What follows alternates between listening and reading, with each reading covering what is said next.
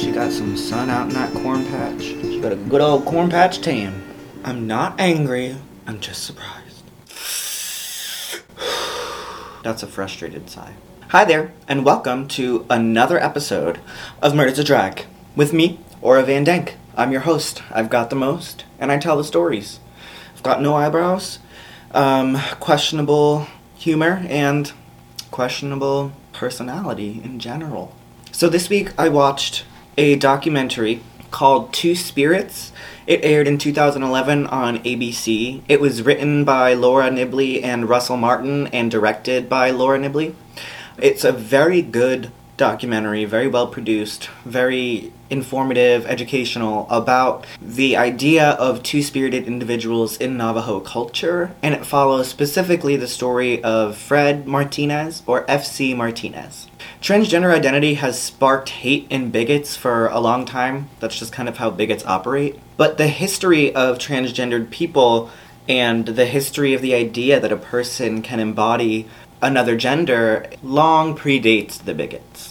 Navajo Native Americans have what's been translated to English what's called Navajo Native Americans have what's called two spirited individuals. That's the English translation of a few terms in their language that describes an individual with either male or female features that operates under the opposite gender roles.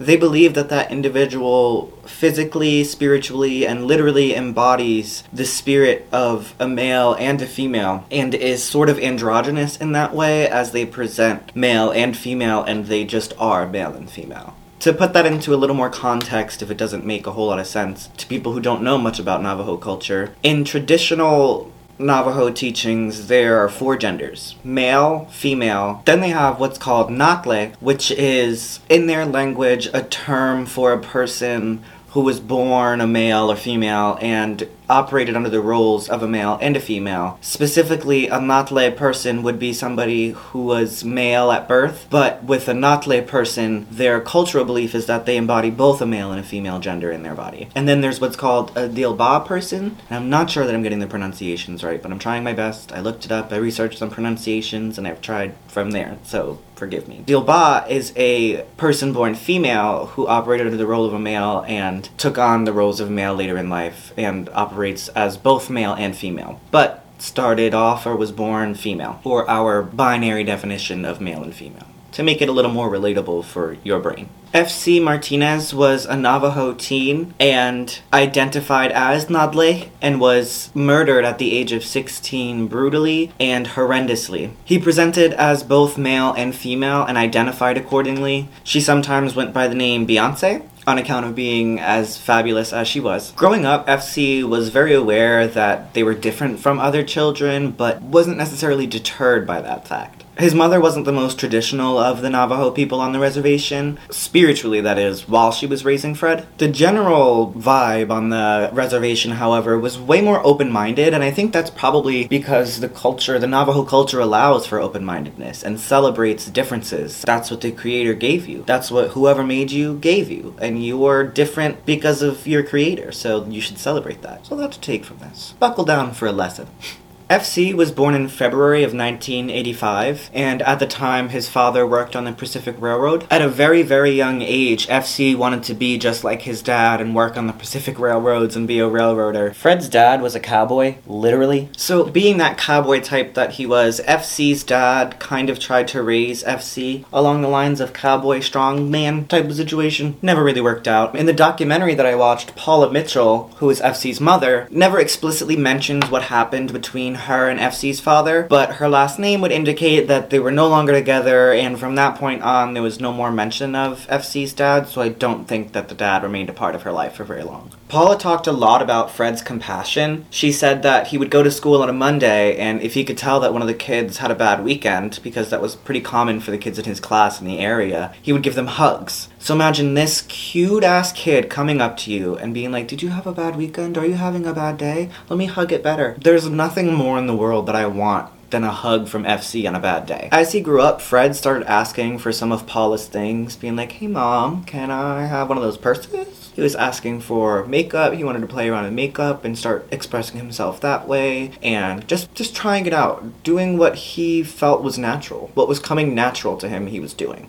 And Paula, his mom, was on board. She you know, she had her her moments of being like, yeah, Fred's definitely different, but I love him anyway. She always maintained that she loved her kid through thick and thin, no matter what. She was gonna support and love FC. One day, FC sat his whole family down, which was him, his mom, maybe his dad at the time. Again, she wasn't super specific about when dad was no longer around, and FC's older brother. They had a family meeting, and FC told them how he was feeling, that he was essentially, in his own words, both a man and a woman. He didn't say exactly those words, like I said, in his own words, but he came out to them essentially. And his mother told him that in their culture, there's something called Natle, and that's a person who has always been highly revered, highly respected, and thought to have been chosen by the holy people, by the Creator, to be special, to be the nurturer, and that they are thought to embody the spirit of both a male and a female. And after hearing that, FC was like, oh, well, that's exactly what I am. That makes sense. And it really does make sense because FC was nurturing, kind, empathetic from the beginning. And to have this gender identity just kind of solidifies the idea that FC is not Natle. Because of their murder, FC is probably the most well known Navajo Natle person in the history of the US post colonization, but is far from the only Natle person in our history. We'wha was an ambassador to Washington, D.C. in the 1800s. They were an ambassador for the Zuni Nation and they were highly respected in their tribe, obviously, but also highly respected and revered in Washington, D.C. And We'wha was a two spirited transgender person. They were very visible and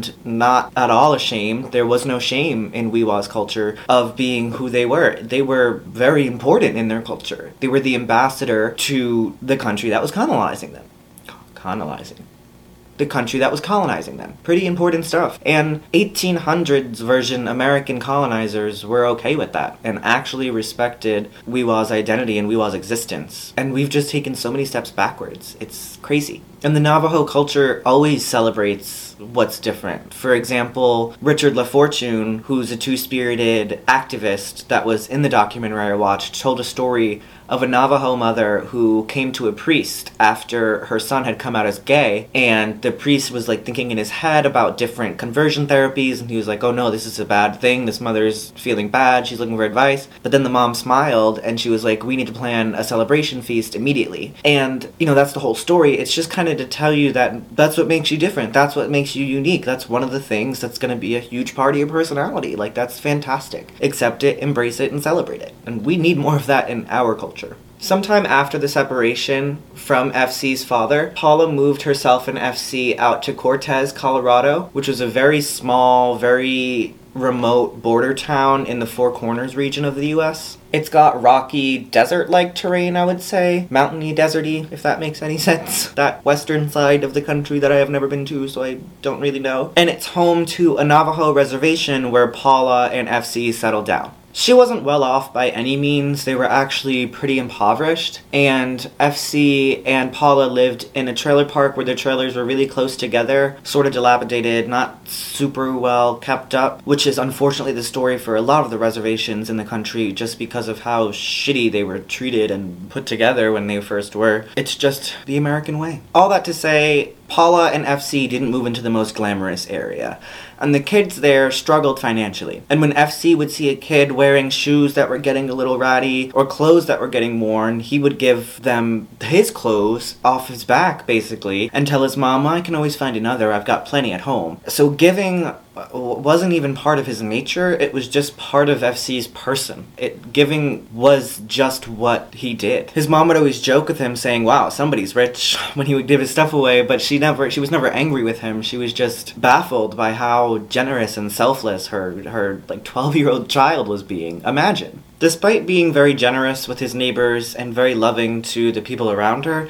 FC was not happy in Cortez. It was just a small, barren town. The people outside of the reservation didn't like any of the Native Americans living there. They were very racist against the Navajo people in the area. And to be a minority in so many ways was not comfortable and it wasn't allowing for FC to lead a happy life. So he wanted to get out and go to LA or New York or San Francisco or somewhere big like that and, in her own words, be someone. Do something big and important. And FC definitely did that, but he didn't have to move to do so. By his teenage years, FC was identifying as gay and two spirited, and the downtown Cortez area became sort of a safe haven for him. Cortez was the area that was lit up on the edge of the reservation, so it was sort of like the closest city, the closest thing that had anything going on at all. FC would kind of escape there and go hang out where there was more people, where it had more of a city feeling, but at the end of the day, it wasn't a city, and the people there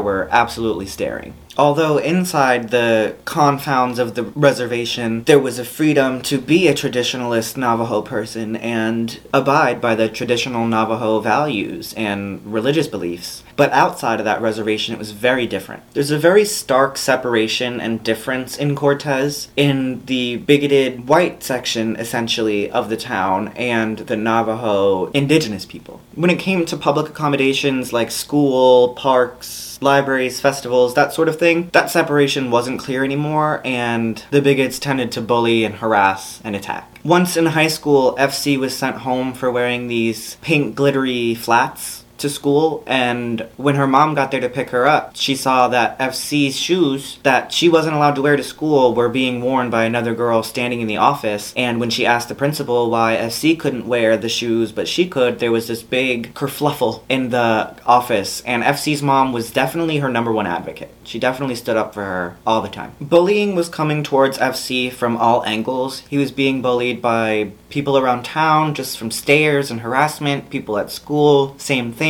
peers, administration at school wasn't even on his side. FC had nobody to go to but his own family and his closest friends. Sometime in early 2001, FC attempted to take his own life. He swallowed a bunch of Motrin pills, but before anything could really take effect and start to damage him, he called his friends, Marlene and Robin, and told them what had happened, and they took him to the hospital where FC got his stomach pumped. When his mom came to see him at the hospital, FC told her, I wanted to kill myself because people hate me. And FC and her mom had this really close heart to heart conversation about how those people aren't her mom and those people shouldn't matter. Even though it hurts, they're just words. That kind of talk that most queer kids have had from their parents. FC ended up coming out of that rock bottom so much stronger than they were when they went in there, and that's very uncommon. A lot of the times, right after rock bottom is when you're at your worst because you're clawing your way back up, but FC started back up at the top. Even though she had slipped and gone to that place, which is easy to get to when you're being bullied. and You have that just suffocating, helpless feeling that nobody's out there, that there's nothing out there, that this is all it's going to be because of who you are. But FC knew deep down that that's not how it was, and that there really was something else to live for. Something, even if he didn't know what it was then and there, or if he ever would know what it was, FC knew that there was something to live for. So he came out of that place saying, fuck that, no more. I'm not gonna let what they say get to me. I'm not letting it get me down to that place. I am the master of my own emotion, and I'm gonna be who I am. I'm gonna be Fred. I will be FC and nothing more, nothing less. And that's really the main point that I want to drive home about FC. Fred was uniquely him. Sometimes that meant Fred was uniquely Frederic or Fred was uniquely Beyonce. But at the end of the day, Fred was just Fred and he didn't want labels. He didn't want anything like that. He was just Fred. In June of 2001, FC told his mother that he was going to a carnival with friends. This was a yearly carnival that happened yearly, surprisingly enough. It was the Cortez Regional Rodeo. Everybody's a cowboy, everybody dresses up like a cowboy. It's like a small town county carnival kind of thing. Carnival, county carnival kind of thing. And he told his mom that he was going, said, I love you, I'll be back, and that's the last time she heard from him. As Fred's at the carnival having fun with friends, Sean Murphy gets into the car with a few of his buddies and decides they're heading down to the Cortez Carnival to sell meth, like some classy businesswomen that they are. By the time they reach the carnival from their town, they run into FC while she's walking home and pick her up to give her a ride. FC's mom told the documentary that he was very afraid of the dark, and this could be part of the reason why he accepted the ride in the first place. But based on later events, it's known that that ride was not very good. There was either an altercation or the situation made FC feel unsafe and begin to fear for his life. He was dropped off a little further down the road at a convenience store and kept walking home. Within the next few minutes, Sean goes back to the apartment that they came from, drops his friends off, and based on the timing, goes directly back out the door and back towards where he had dropped off FC. On this excursion, he runs into FC again, whether on purpose or by accident, we will probably never know, and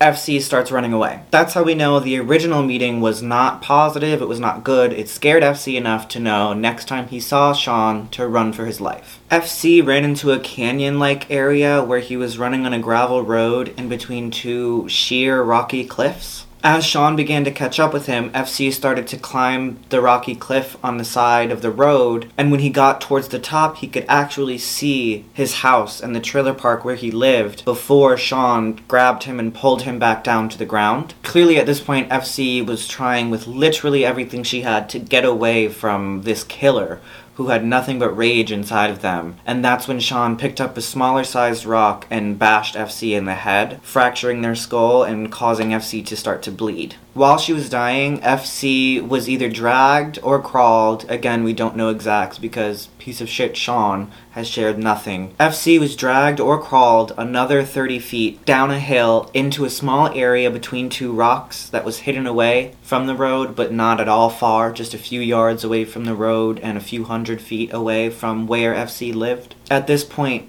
Sean picked up a 25 pound rock and repetitively bashed FC in the face killing him and rendering him unrecognizable. The next day, his mother Paula didn't hear from FC, hadn't seen FC, and the phone that FC had that was always ringing wasn't ringing. So Paula called the police. They told her that they would contact her if they found anything, and she went into work. Things continued like this for the next five days. After those five days, kids playing in that area found the body and told their parents, who didn't initially believe them because that sort of a crime in that area was just unbelievable. Later in the day, after trying to do some damage control with these now obviously traumatized children, the parents went out to the area and found the body of FC laying there outlined in blood from just how brutal the murder was. The investigation obviously starts after those five days. Crime scene photos completely destroyed Miss Paula. I don't think anybody could ever be the same after seeing something like that and having to identify their own child after the child being put through something so brutal and hateful. Sean Murphy, the murderer and local meth head, had been out bragging, surprisingly, about, quote, bug smashing a fag. Police caught on to that pretty quickly, but not much was done to apprehend him, and once again, matters fell into the hands of the queer community to protect and seek justice for their own people because nobody else will. And considering that FC was an impoverished and transgender person of color, this was not being prioritized by any means. But this time, the queer community pulled out the ace in their sleeve that we like to call Cathy Renna. Cathy is my personal favorite activist of almost of all time. Sorry, Cathy. There's a few OGs that y- you understand. Cathy Renna, a very powerful lesbian activist from New York. She's been present in some of the biggest hate crime cases in the country and always brings this sense of power and control to the situation. And genuinely, generally, when Cathy gets involved, you're gonna come home with a win, which is rare for queer people. So she comes into Cortez from New York to meet with the DA. And at one point in the meeting, Cathy says, the DA said, Well, all crimes are hate crimes, right? And Cathy was having none of it. And she leaned in real close to the table and she said, With all due respect, District Attorney, if you ever say that publicly, we'll have you for breakfast. And Mr. District Attorney said, and that's why, reason number 8000 why Cathy is one of my favorite. Number one reason being that she's always there. She's always got boots on the ground. If she can, she'll be there. If you contact her, she'll be there. If, like a good neighbor, Cathy Renna is there, here she is. Boom. With the help of Cathy, the queer community, and activists that were actively fighting for FC's justice made it clear that they were not going to give up until this case was vigorously investigated and the killer was vigorously prosecuted. After the trial, Sean ended up taking a plea deal for second degree manslaughter to avoid the death sentence, which was very much a possibility based on the brutality and now media coverage of the case. He was sentenced to 40 years in prison and served only 17 of those years. He was released at the age of 36 in 2018 and allegedly resides in Greeley, Colorado. Cathy Renna said, A hate crime is a crime that's directed at an entire community. The victim may be an individual, but the anger, the hatred, the bias, and the prejudice, it's directed at the entire group of people. It creates a climate of fear in that community. That's why it's so important for these crimes to be tried as hate crimes, because they're tragic, they're disgusting acts of ignorant violence, but they affect entire communities of already marginalized people and put fear into their hearts the same way a terrorist attack put fears into people's hearts. Hate crimes are an act of terror. At their funeral, FC's family had placed pictures of him presenting male and pictures of her presenting female on the casket, giving a final nod to their identity as a two spirited Navajo person. FC had always been very proud of that and had always been very excited that the creator had chosen him to be a two spirited person and to be a leader and to be a nurturer. And for them to honor that at the very end is very touching. Another really cool story about sort of the mourning process and after the death of FC is that in Navajo spiritual belief, once a person is deceased, you're not supposed to speak their name for four days to give them a chance to ascend properly. If you speak their name before the four days, they might not be able to ascend properly and end up trapped in the physical world. And like I said at the beginning, Miss Paula was not the most religious and spiritual person and didn't follow those guidelines and started noticing some strange activity in her house that sort of lined up to the things that FC would be doing had he still been alive at the time. She started to feel that she might have trapped FC in the physical world by speaking his name and breaking that Navajo tradition. So they did this really interesting ritual where they set up a teepee and religious leaders and elders, along with FC's family, his mom, his brother, got into this teepee and they smoked and prayed and slept until morning. And Miss Paula said the next day when she stepped out of the teepee, she made eye contact with an eagle who was sitting on a rock kind of staring at the teepee, staring at the group. And one of the spiritual leaders and elders said, "That's a good sign. That's FC. He's he's good. He's free." And she got really emotional telling that story, and you could tell that that eagle, that that symbol, kind of woke up her spirituality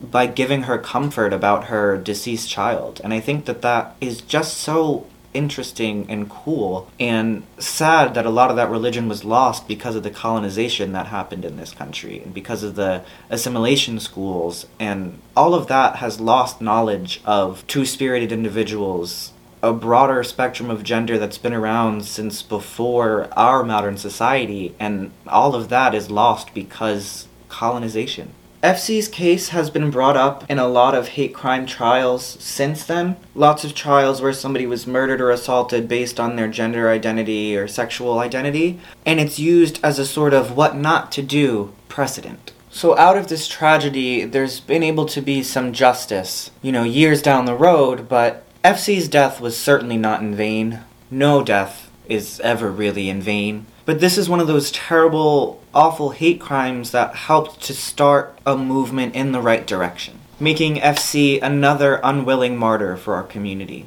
Even though FC had a horrendously brutal end to their very short existence, they were so important to queer culture and the forward movement of legislation protecting us against hate crimes that they will never be forgotten under any circumstances. And I want to do my part to keep that memory alive and in our minds where it should be. And with that, it's time for lashes, wig, other general transformation items.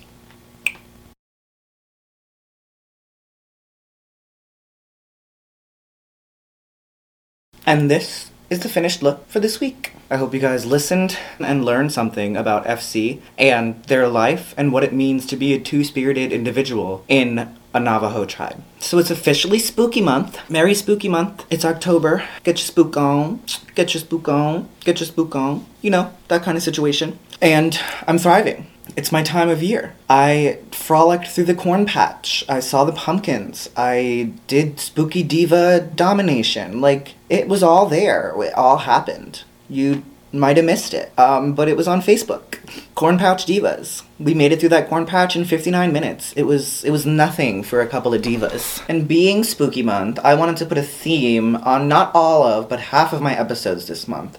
So every other week for the month of October, I will be doing a case based on a crime or murder that happened in the Club Kid scene. Next week's episode, Club Kid themed. I will have special guest Anya Mann here as my expert witness who has actually been stalked by the killer that I will be discussing next week. Crazy, crazy shit. I can't wait to show you guys. Halloween is planned up. I'm ready.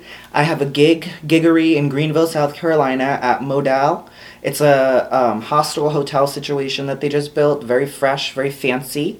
We're doing Halloween weekend from the 30th to November 1st. There'll be performances, stuff to do every one of those days.